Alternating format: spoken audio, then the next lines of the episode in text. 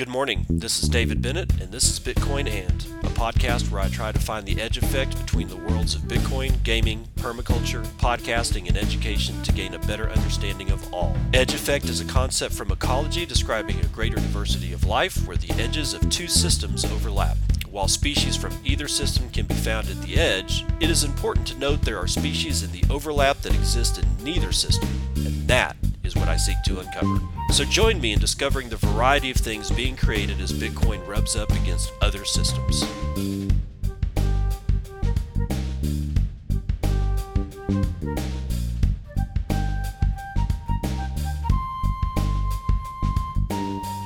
It is 5:54 a.m. Central Daylight Time. It is the second day of the month of September 2021. This is episode 470 of Bitcoin, and I pissed a lot of people off on Twitter a couple of days ago. Yep. Yeah, I ripped off somebody's NFT, you know, and posted it. And yeah. I finally got the effect I was looking for. I got to mute a whole shit ton of meth heads. Oh, that was a thing of beauty. My mute button was on fire, dude. I was just like, just pulling. And here's the funny thing. All the people that were coming after me, every single one of them had a monkey head.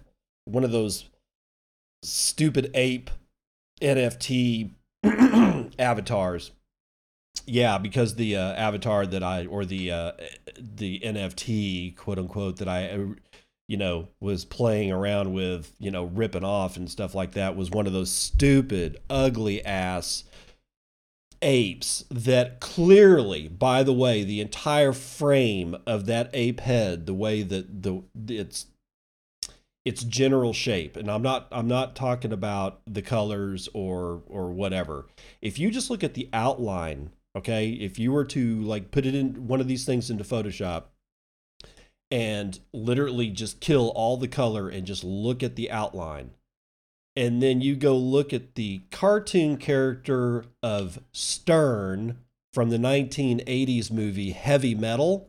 If you don't know what I'm talking about and you haven't watched Heavy Metal, my God, you're missing out, dude. It's like an animated, had like, I don't know, 6 or 7 animated shorts set to some of the best music, rock music of the 80s. Oh, it's just a spectacular movie, by the way. But Stern, if you look at the character of Stern, and I think that's spelled S-T-E-R-N, it may be S-T-E-R-N-N, but if you were to Google Stern and Heavy Metal, you'll see what I'm saying. It's just a ripoff of the shape of that character's head. I shit you not. Why? I don't know, and I don't give a shit. So let's start today off talking again about my stance on NFTs. There's a place for NFTs, but not just like there's a place for Bitcoin, and 99% or 99.99% of cryptocurrency is a scam, is bullshit, is just fluff, or flat out lies and Ponzi's, okay? Bitcoin is not, but 99.99% of the crypto space is. I'm sorry, that's just the way it is, right? NFTs are the same. There is about a 0.01% use case for NFTs, right? Non-fungible tokens. The rest of it is designed specifically to steal your money. So what's the difference? I basically break NFTs down into two camps. One is a non-fungible token. Two, a functional non-fungible token. Well, what do I mean by that? A functional non-fungible token is something that has actual utility inside of something. And that something for me right now is one place and one place only, although I can imagine that there may be more later on. But right now is pretty much video games. Objects in video games, to be very specific. To be even more specific, objects in video games that you use in the video game. So let's say you're in some kind of MMO, walking around, I don't know, fighting dragons or whatever, the sword that you use as an NFT to me makes sense. Okay, because there's lots of stuff that you can do with that. You can trade it in game, you can possibly trade it outside of the game, but while it's in your possession, it actually does something for you as a utility inside the world that you inhabit at the time that you're inhabiting it, i.e. playing the video game. Now, if I were to say, well, look, my video game is an MMO, and while I have NFTs, they're the buildings that populate the landscape, or they're the trees, or they're the rocks. For me to play a video game and to go take, I don't know, somebody that I'm with, it's an MMO, so it's massively multiplayer online. So I take a buddy and I say, look at this rock over here by Orktown. See that? I own this rock. And then I show them some kind of Ethereum address that is transaction address, or a wallet that contains this transaction that quote unquote proves that I own this rock. Who gives a shit? It's just like the freaking monkeys. That has no utility. All these people that were coming after me were saying, oh, but I dare you to sell it for $250,000 on OpenSea. Who gives a shit? The fact that the thing has no utility should be forefront in your mind. Here's the utility of owning a monkey NFT. Hey, look, Dad, look at my phone. Yes, son, that's a picture of a monkey. It's rather ugly and reminds me of Stern from Heavy Metal in the 1980s. Oh, such a boomer. Dad, this thing's worth $250,000. I bought it for $175,000. Dad, where did you get that money? Son, well, I was trading shit coins for the last year, and I made a lot of money on paper, and I decided to turn it into more paper, and I bought this $175,000 monkey, which I can turn around and sell for $250,000. Okay, prove that you own it. Well, here's the Ethereum address. Okay, son, that looks like a string of numbers. How does that prove to me that you own this? Well, you've got to take a deep dive down the Ethereum rabbit hole and learn all the shit about how transactions look and what we're looking for here. Son, I don't give a flying fuck about that. I ain't got the goddamn time. I'm trying to make some money over here in a real job laying brick. The son finally just gets his fill and walks away. Nothing was done except for two things. You piss off the person you're trying to prove that you own a thing that's on your phone. 2, all you were able to do was show them a picture on your phone. There is no utility there. If you tell me that there's great utility in NFTs by being able to take one piece of shit picture that is very much like 10,000 other pictures, only different colors, maybe one's wearing a hat, one's wearing, you know, a pirate earring or something. That just, dude, no. Now, inside of a video game, it's a completely different world because you inhabit that world and you are using the NFT, right? Let's say that I got a, I don't know, like a boat, like I'm say it's a like some kind of pirate MMO, and I bought a boat, and that boat is an NFT, right? First of all, let's say most MMOs are 3D. Right? So there's a three-dimensional model. There's somebody actually took the time to build a mesh model, and put, shaders and colors and all kinds of stuff on it to make it look cool, right? When I'm in the game and I'm the only one that can control that NFT, i.e. turning the ship, I'm the only one that can trade it in the in-game markets. I'm the only one that can trade it peer-to-peer with another player. I'm the only one that can do that. It can't really exist outside of that game as anything other than somebody taking a screenshot of that and then trying to say, hey, I own this ship in this big bass, MMO game. Then the transaction address becomes kind of a thing, right? Even though it's still, I don't know, man, it's like somebody who shows me an Ethereum address as proof that they own an NFT, I still don't care. But in the case of an MMO, right, the only thing that you can export out of that game is a two-dimensional screenshot of the ship. Who cares? It's like, okay, you can say you own it all you want. And then the arguments of try to go trade it on OpenSea or try to go trade it in the in-game market, you know, those actually start to work. But when I'm in game, I can almost prove in two-dimensional fashion, right, that I do own that NFT, because I can take thousands of screenshots of the same ship from all different angles. Why? Because I'm the only one that can do that, right? I'm the only one that's going to take the time to do that. I mean, I guess somebody could get in the game and take thousands of screenshots of my ship, but the only way that that ship is going to be in game is if I'm using it at the time. Otherwise, it just gets put up in a wallet. It's not active in the game. The game actually has to go look at a wallet and say, yeah, you have the right to actually use this. And then the game will render that thing. Only under your command is the ship actually rendered in game.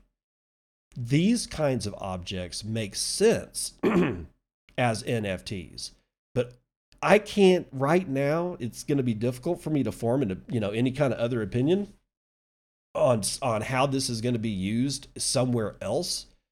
But in games and entertainment, I can almost see this being a real important thing. Outside, like if you just show me a picture of an ape or a rock, I don't fucking care. And you shouldn't care either. It's all bullshit, and it's going to get a lot of people wrecked. And just like the ICOs died, which heralded Ethereum's general demise in price, the only reason that Ethereum's price is rising right now is because of the advent of NFTs. And I'm talking about the bullshit, non-functional, non-fungible tokens, the NFTs. What I'm interested in is FNFTs, functional, non-fungible tokens. All right, enough of that shit. We got better fish to fry, and we're going to start with Brian Trolls, Trollz. He's got a small thread here about some shit that dropped from the W3C. Let's just read it. This was yesterday. The W3C is a standards body for specifications for how web browsers interact with things on the internet. When you click a payment link for Bitcoin and it opens your wallet to pay, that's them. The HTTPS things resolving to websites, that's them. The members of this body are major tech corporations, Amazon, Facebook, Google, Mozilla. They just voted to shoot down the decentralized identity specification developed by Microsoft, of all people, to allow decentralized identities not controlled by these platforms. They will not standardize and not implement in their browsers support for handling these DID addresses or endpoints the way a browser handles HTTPS links.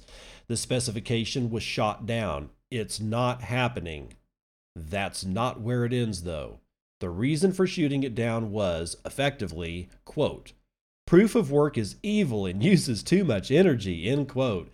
They will not approve the specification of any standard for anything if it is based on a proof of work blockchain. This was explicitly stated in Mozilla's public announcement. Assholes. Fuck you, Firefox. What does this mean? No Bitcoin integration for 402 payment request messages. Let that sink in.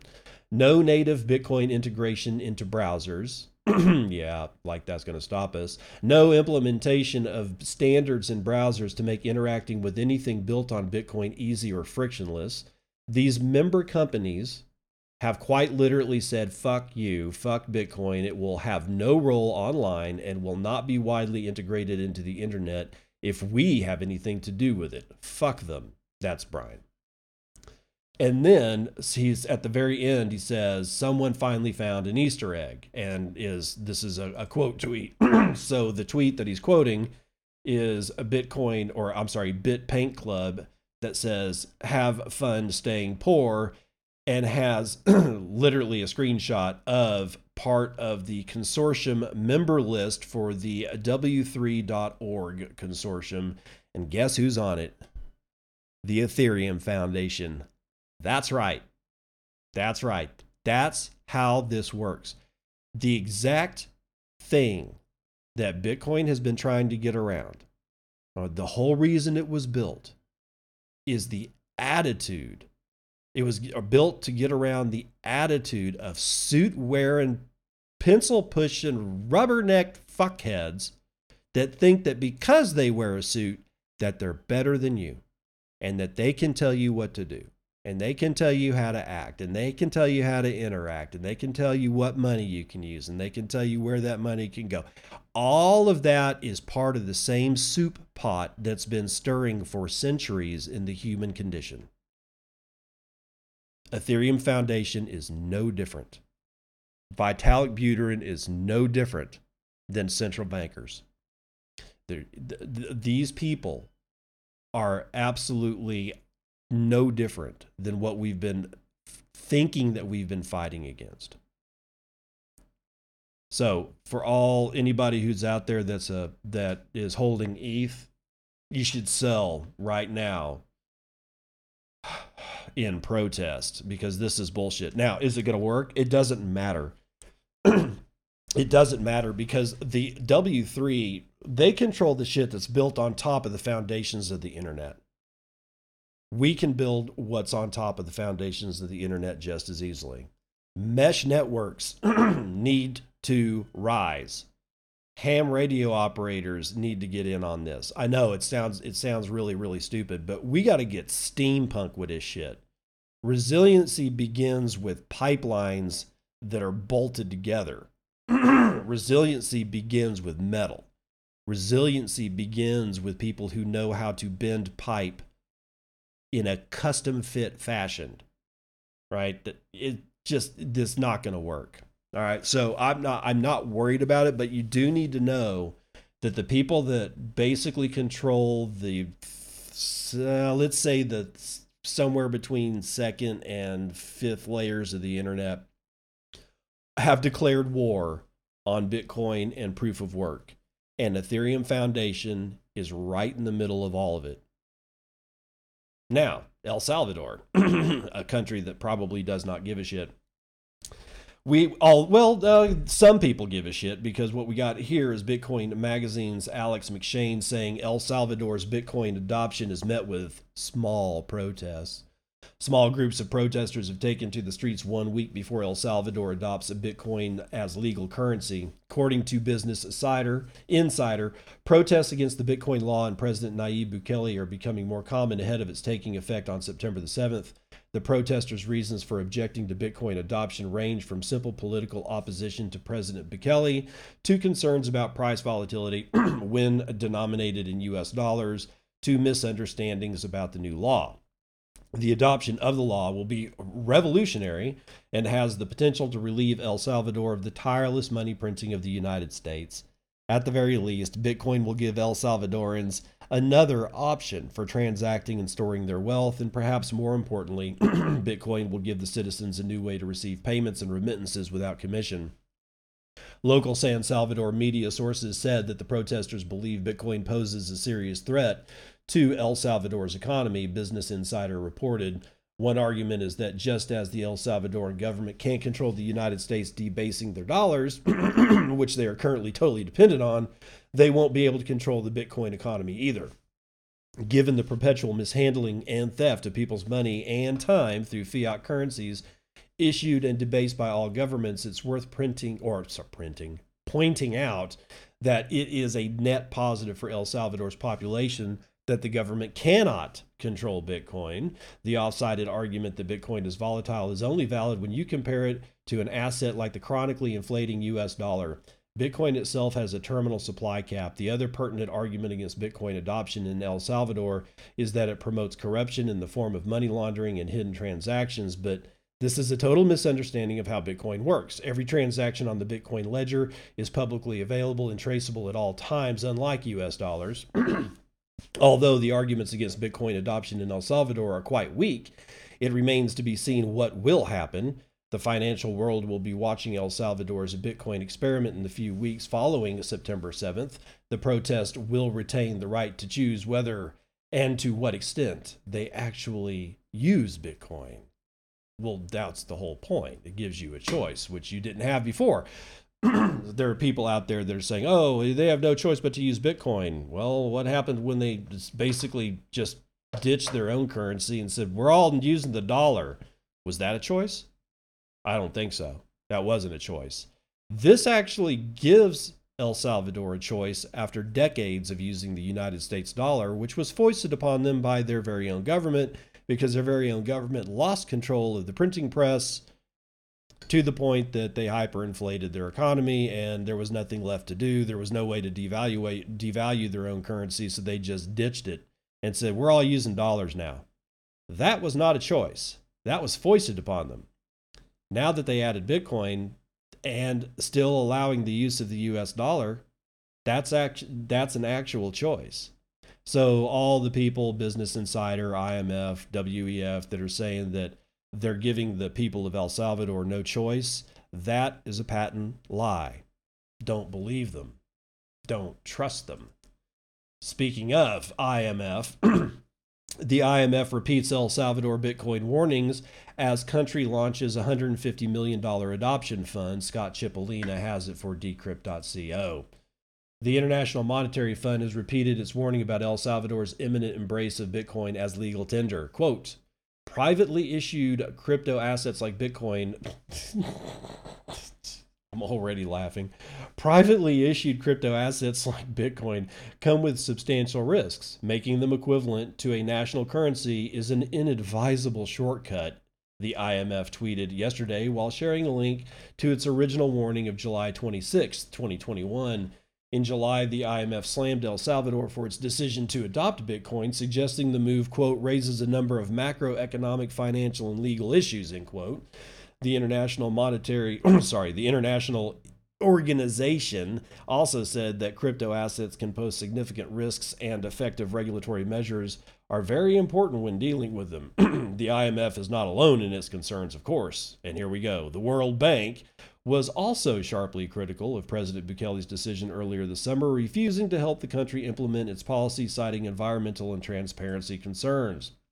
Controversy notwithstanding, El Salvador will adopt Bitcoin as legal tender on September the 7th, and the country's Congress has prepared a $150 million fund to help the Bitcoin project get off the ground next week. Yesterday's El Salvador's Congress approved a $150 million fund that will help facilitate transactions between U.S. dollars and the flagship cryptocurrency. Quote, the purpose of this law is to financially support the alternatives that the state provides without prejudice to private initiatives that allow the user to carry out the automatic and instantaneous convertibility of Bitcoin to the United States dollar, end quote, a congressional document reportedly said. What's more, the fund will be reportedly redirected from the current budget for the finance ministry and administered by Bandesal, the country's state development bank. The fund was approved with 64 votes, while only 14 votes were cast in opposition. Okay, so that's the end of the article. Now, do remember, however, guys, Bukele he's not Snow White here, all right? He's not. Anybody who says he is clearly either lying to themselves or trying to lie to other people. However, he was steeped in a world of corruption, political corruption, industrial corruption, fascism, because they've got like their hooks into like, you know, when the government hooks up with private industry and they basically form a cabal, that's essentially the very definition of fascism, like the technical classical definition of fascism. So he's not Snow White. Don't think that he is. All right. But that's one of the reasons why the fund was probably approved with so much of a majority, is that Bukele does in fact control the Congress, okay? So again, nobody here is Snow White. I believe that we're going to play a major part, when I mean we, people outside of El Salvador that are Bitcoiners, right? That's the we that I'm talking about. I think we have a role to play in just focusing on getting Bitcoin to be adopted, making it easy to adopt, concentrating on user experience and user interface, these types of things. You know, I don't want to tell El Salvador or El Salvadorans what to do.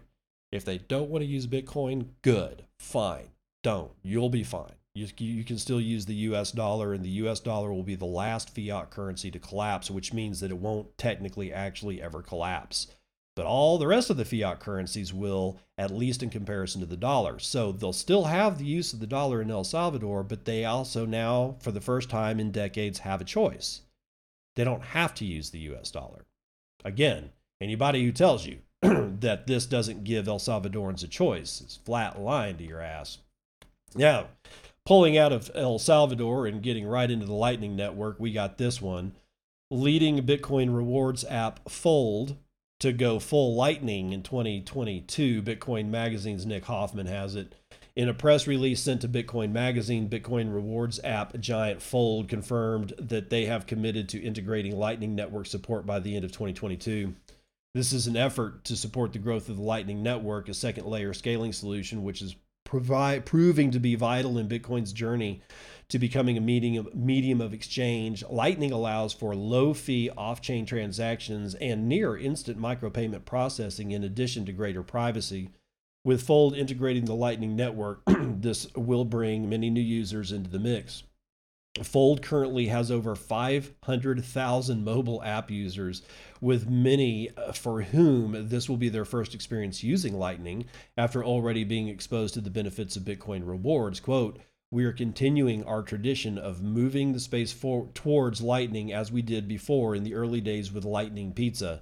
By incentivizing users to use Lightning and opt to receive their rewards in a Lightning wallet, we are bootstrapping Lightning Network adoption," said Fold CEO Will Reeves.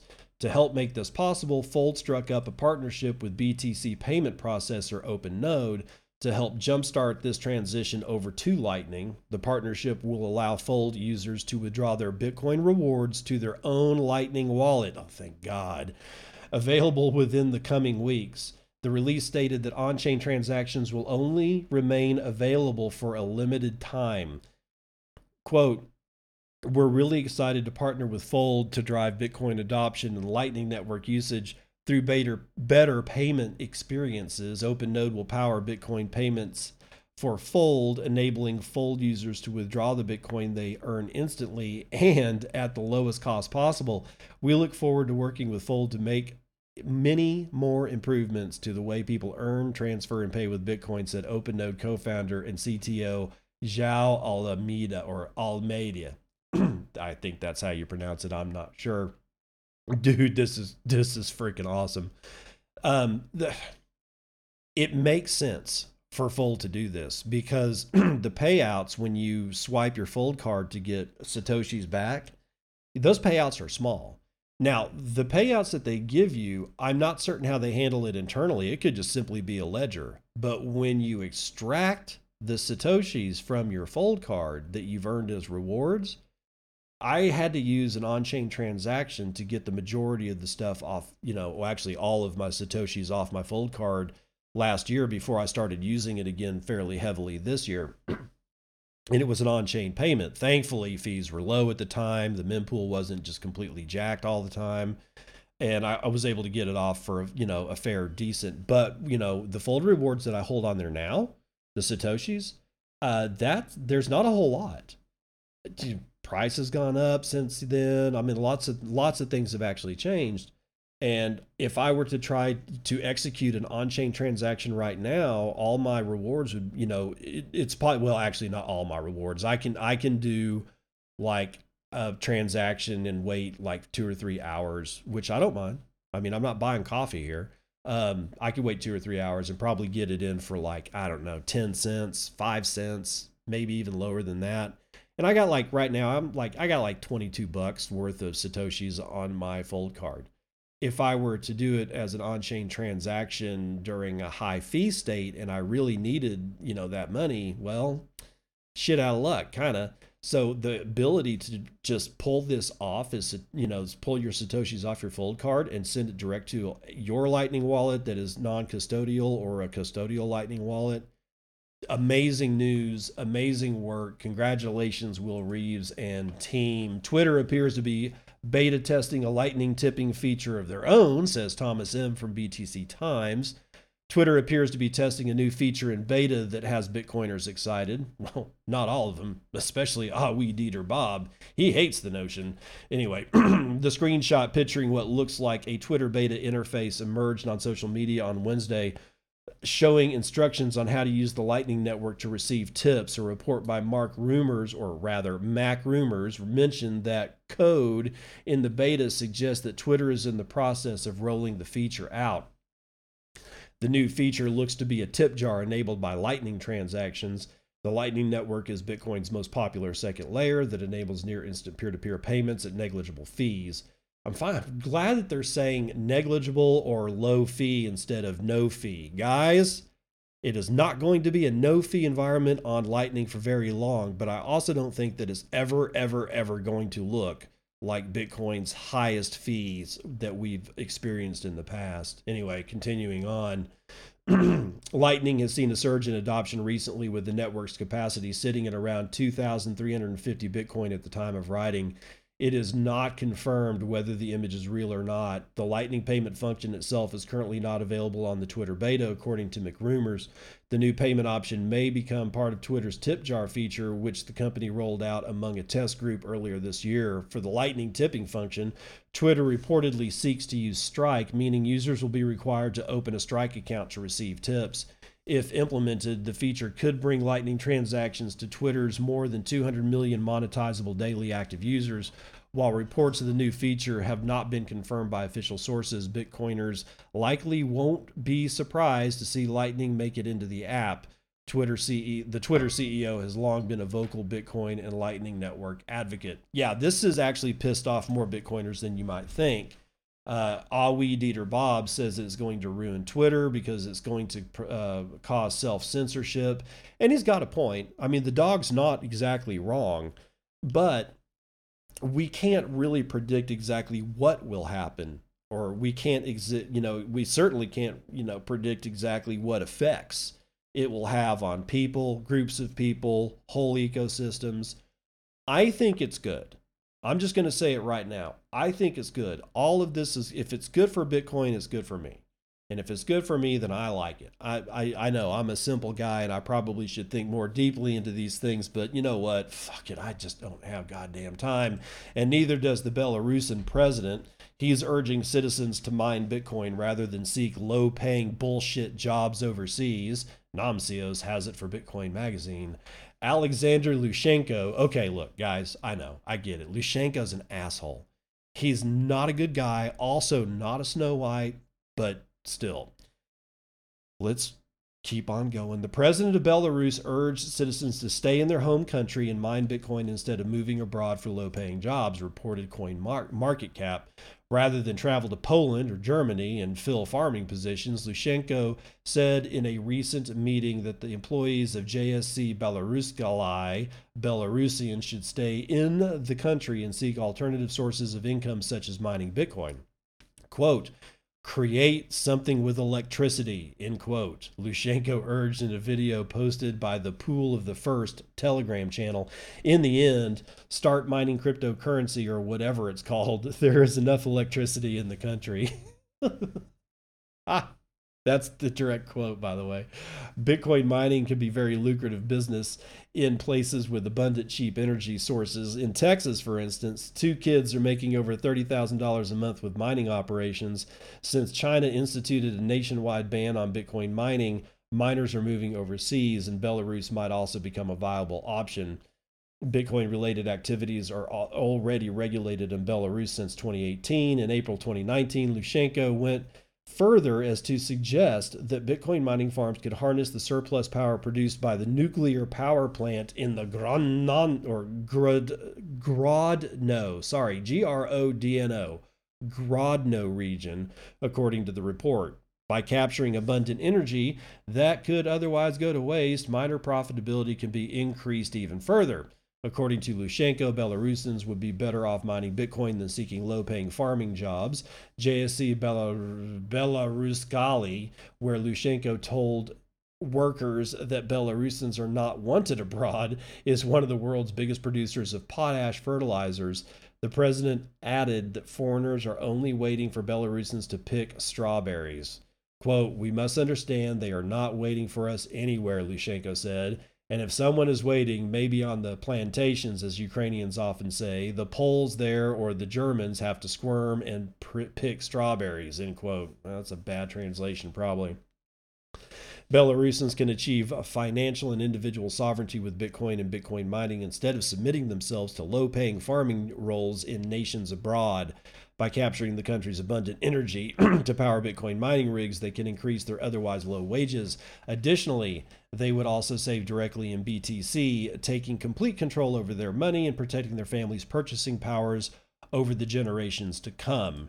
Again, okay, that's the end of the article. Guys, again, Lukashenko, not Snow White by any freaking stretch of the imagination. And in fact, the language here suggests that he's afraid of losing his cattle. He's afraid of losing his tax base. He's afraid of losing that which he can leech upon. And he's literally grasping at straws. However, he grasped at the correct straw, Bitcoin.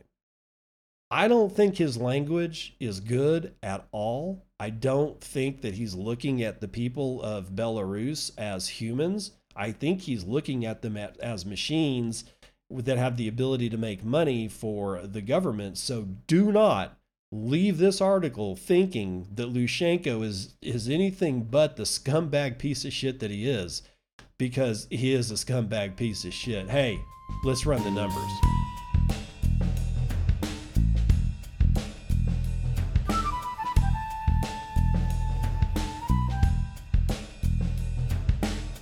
Flammable liquids are up. Shiny metal rocks are down. West Texas Intermediate coming in at $68.99 after a over 0.5% price rise. Brent North Sea, $72.08, also 0.68% to the upside. Natural gas is up over a full point, $4.66 per 1,000 cubic feet. Guys, it was not long ago when I was calling these prices out at $2.60 per 1,000 cubic feet. Now it's at $4.66 per 1,000 cubic feet. Gasoline at $2.12. It is showing a 0.77% rise in price.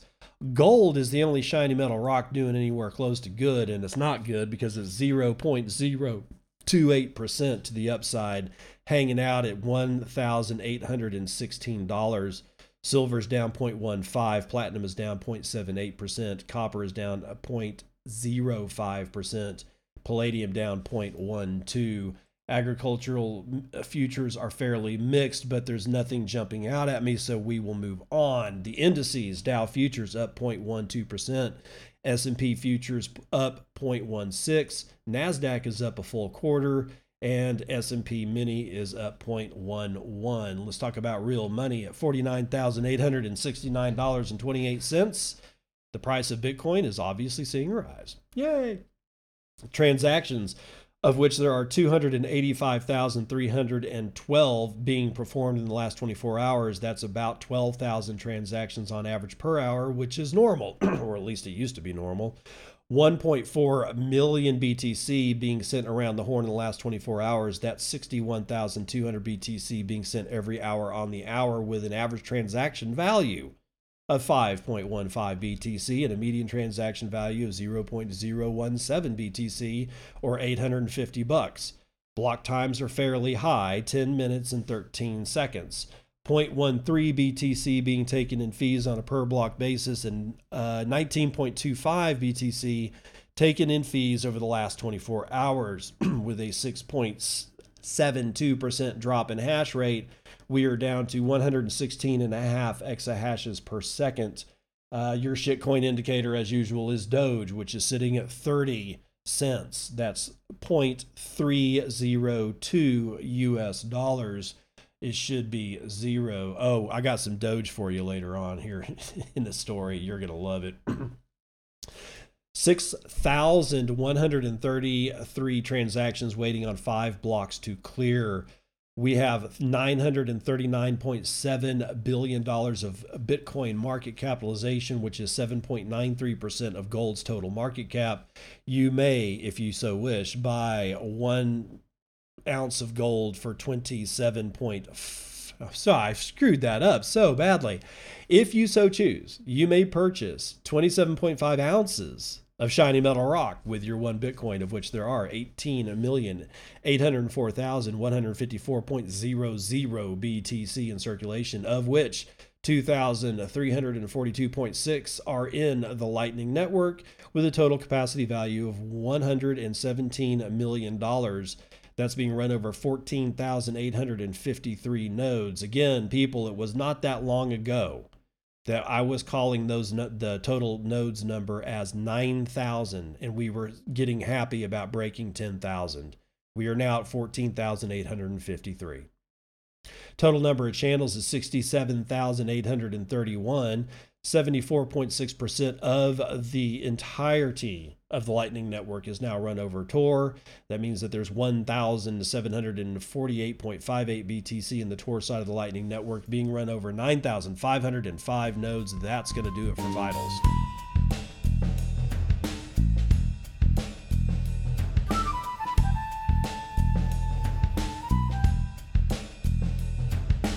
Welcome to part two of the morning roundup. I mentioned Doge, and I've got a good story about it. I do. Dogecoin Foundation demands copycat meme coin Dogecoin 2.0 change its name. Seriously, when you're fighting over the Doge name, yeah, nobody gave a shit last year and the year before. And the year before that, nobody gave a shit about Doge when it was like, you know, 0.00001 US dollar. Okay. And now all of a sudden, we got all these people that are interested in Doge. Good God. Inigo Vaca from Cointelegraph tells us more.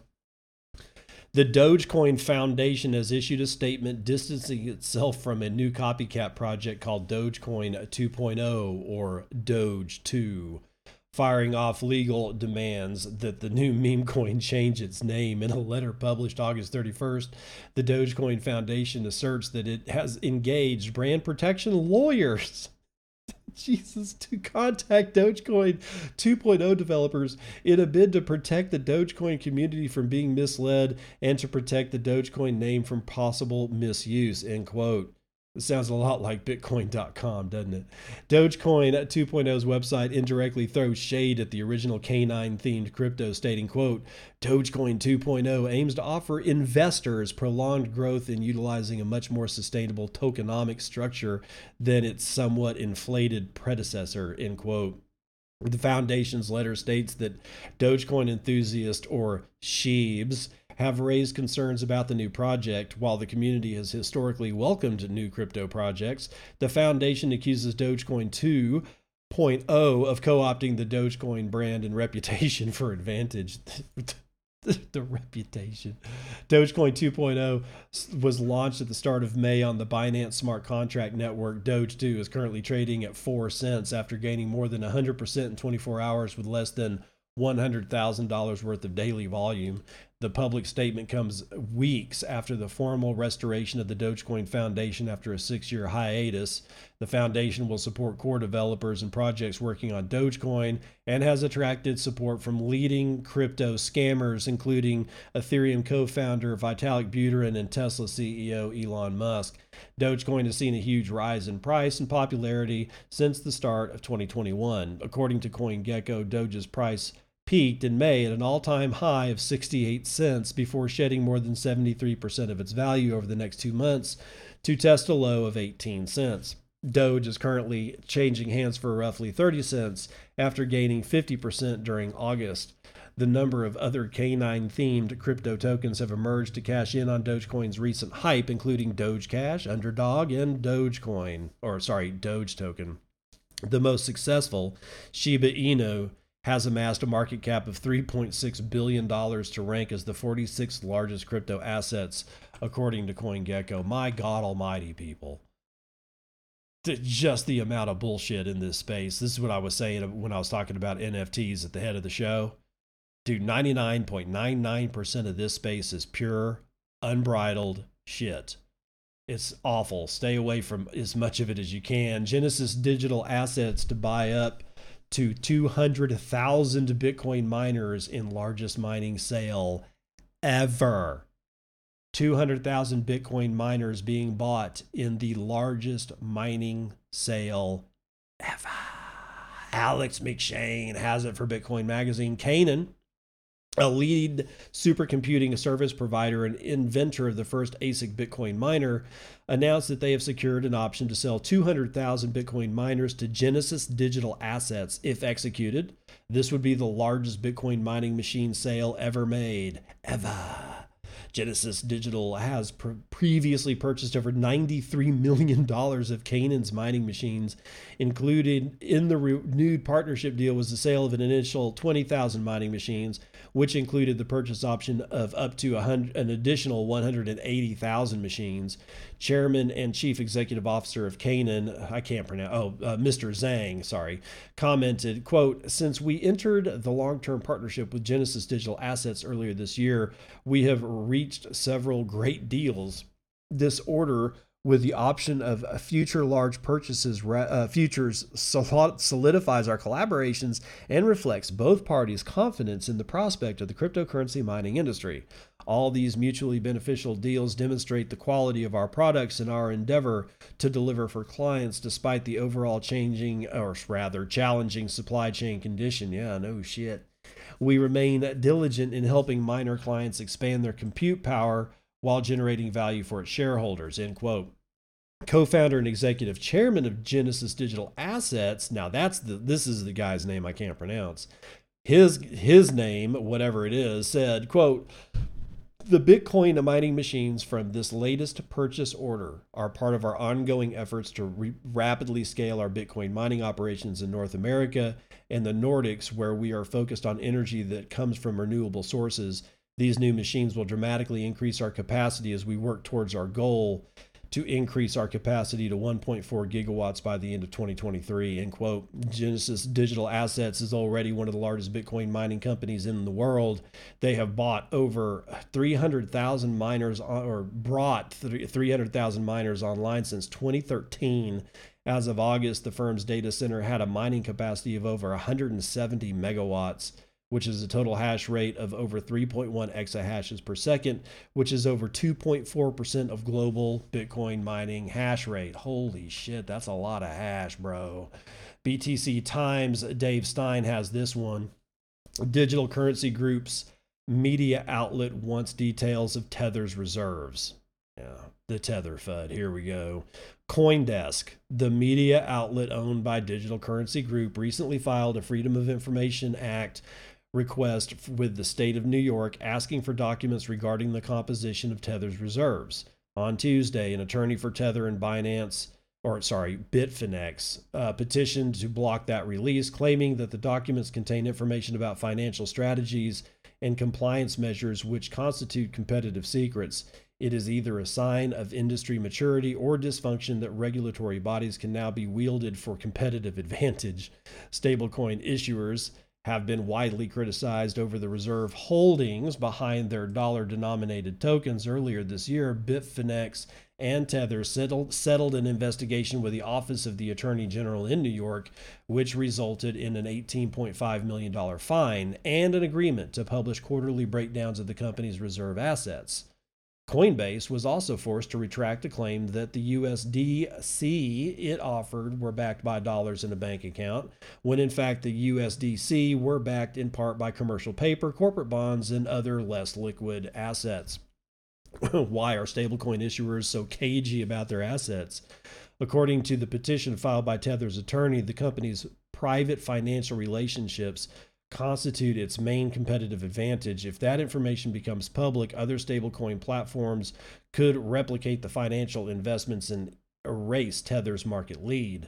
Security through obscurity runs contrary to the ethos of public blockchains, where individuals are expected to verify, not trust. On the other hand, the administrative state collects an enormous amount of information about anyone and anything, and Freedom of Information Act requests create a selective channel for the state to mete it out. In theory, anyone can request public records from a government agency. In reality, information requests often involve costly and time-consuming litigation, which is why CoinDesk retained Lance Kuntz of Claris Law to navigate the process. Businesses have an economic incentive to seek out agency records that may provide insight on the activities of regulators, competitors, and customers. In a recent study, nearly 80% of information requests made to government agencies were commercial in nature. That is, the requests were made by private enterprises for private benefit. Hedge funds notoriously exploit Freedom of Information Act requests to retain or gain information about which companies have been targeted by FDA warnings or SEC investigations. Once information is obtained through a FOIL or a FOIA request, there is no obligation to share it with the public. It is reasonable for Tether to be suspicious of FOIL requests submitted by CoinDesk, given that the media outlet's parent company is also an investor in Circle and Coinbase.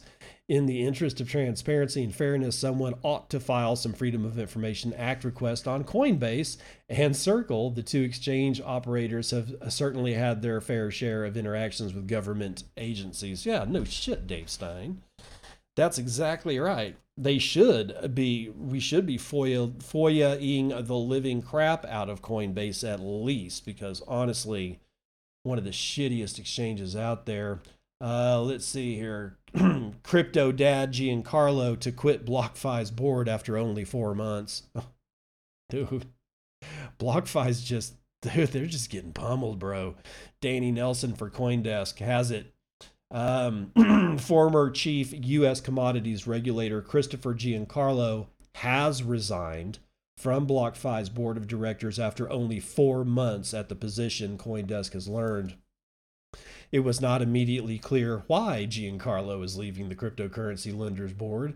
He did not respond to multiple requests for comment. Shortly after being contacted by CoinDesk for this story, BlockFi issued a press release saying Giancarlo has been replaced by Ellen Blair Chube. BlockFi said Giancarlo will continue to provide strategic counsel to the firm in an advisory role. Yeah, that's called a buffer. Crypto Dad, as the Digital Dollar Project co-founder was known during his tenure as chairman of the United States Commodity Futures Trading Commission, or CFTC, was the BlockFi board's first independent director. His unexpected exit comes at a critical juncture for BlockFi. It is simultaneously finding a legal onslaught, recalibrating from a messy $500,000 million funding round, and strategizing for a stock market debut that BlockFi's Series E investors were told could come as soon as 2022. The legal issues plaguing BlockFi's interest-bearing crypto accounts are likely the company's most pressing challenge. Multiple U.S. states allege in July that the company's flagship BlockFi interest accounts were unregistered securities, including regulators in BlockFi's home state of New Jersey. BlockFi has warned customers it could be forced to stop onboarding new interest accounts worldwide if it does not resolve the New Jersey case. A thrice-delayed cease and desist order takes effect upon September the 30th. Torrents of bad press sent BlockFi into crisis mode just as it was finalizing a blockbuster funding round at a nearly $5 billion valuation. Lead investor Third Point LLC soon pulled out, according to venture capital reporter Eric Newcomer. Is that right? Yeah, Newcomer. 1 month later, and the independent director is jumping ship too. Quote, if someone independent is leaving the board, that's a huge signal, says Matthew Semadini, a professor at Arizona State University who studies corporate governance. Giancarlo's stature as former regulator was likely a likely plus for BlockFi, Semadini said, explaining that companies sometimes choose independent directors who lend legitimacy to the board. Oh, it's a marketing ploy, you mean? Giancarlo's April arrival certainly brought gravitas into the boardroom. With no BlockFi equity, he became the only independent voice among company insiders and investors. BlockFi described Giancarlo's addition at the time as part of a board expansion to ensure a public market-ready governance structure. With Giancarlo out, BlockFi is betting that Chube, a managing director at William Blair, is more eager to stick around. Quote, it's like somebody putting an offer on a home, doing the inspection, taking a look at the inspection and saying, yeah, I'll pass on the house. Simondeni said of Giancarlo's brief tenure. Oh, man, dude, that's kind of painful. Oh, sorry, guys. I don't know what to tell you about that one. And that's going to do it for the morning roundup.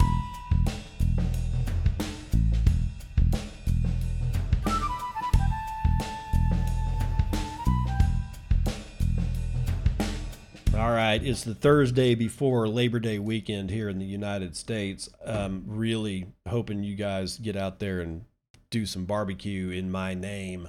But before we go, we got a joke. Except it's not from Dad Says Jokes. This is actually from Pirate Beach Bum. That is at Pirate Beach Bum on Twitter, who gave me this one in DM. Did you hear about that new joke about COVID? 99.997% of people didn't get it.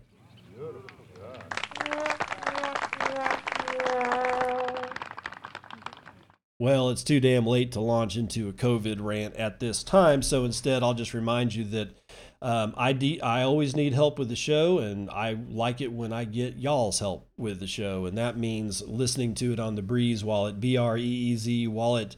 I think there's also a website like podcastingtools.com or something like that. It's Adam Curry. Actually, let me check.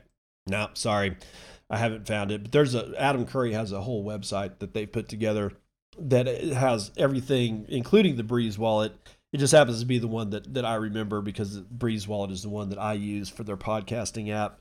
But inside it, you find a podcasting app. You can search for Bitcoin And, listen to the show, stream me sats, and it goes directly to my Lightning node because that's the way podcasting 2.0 works. It converts your RSS feed into an RSS feed that contains information about your Lightning wallet address, and therefore any podcasting 2.0 enabled app can read that particular RSS feed.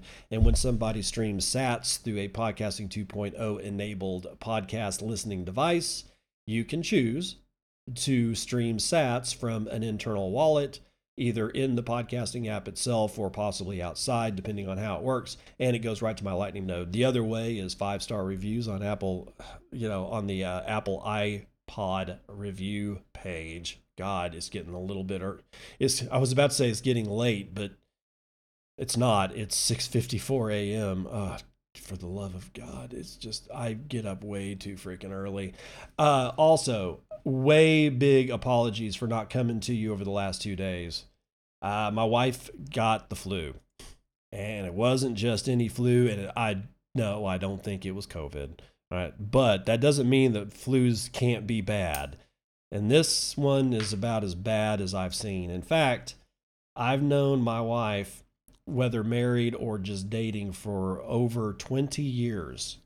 I've seen her laid up this bad maybe once, or rather at least once, maybe twice, but no more than that. If anything, this is maximum the third time that I've seen my wife this jacked up. So I'm not going to be, she's not going to be, helping the kids get dressed. She's asleep. I'm the one that's like, basically, I take him to school all the time. I pick him up, but she's the one that, sort of gets him dressed and ready to go. But no, that was not going to be happening. So, it's over the last 2 days have been pure hell, right? So that's honestly why some things haven't been done, including the show. And I do apologize for that. Hope this one made up for it, and I'll see you on the other side. This has been Bitcoin and I'm your host, David Bennett. I hope you enjoyed today's episode and hope to see you again real soon. Have a great day.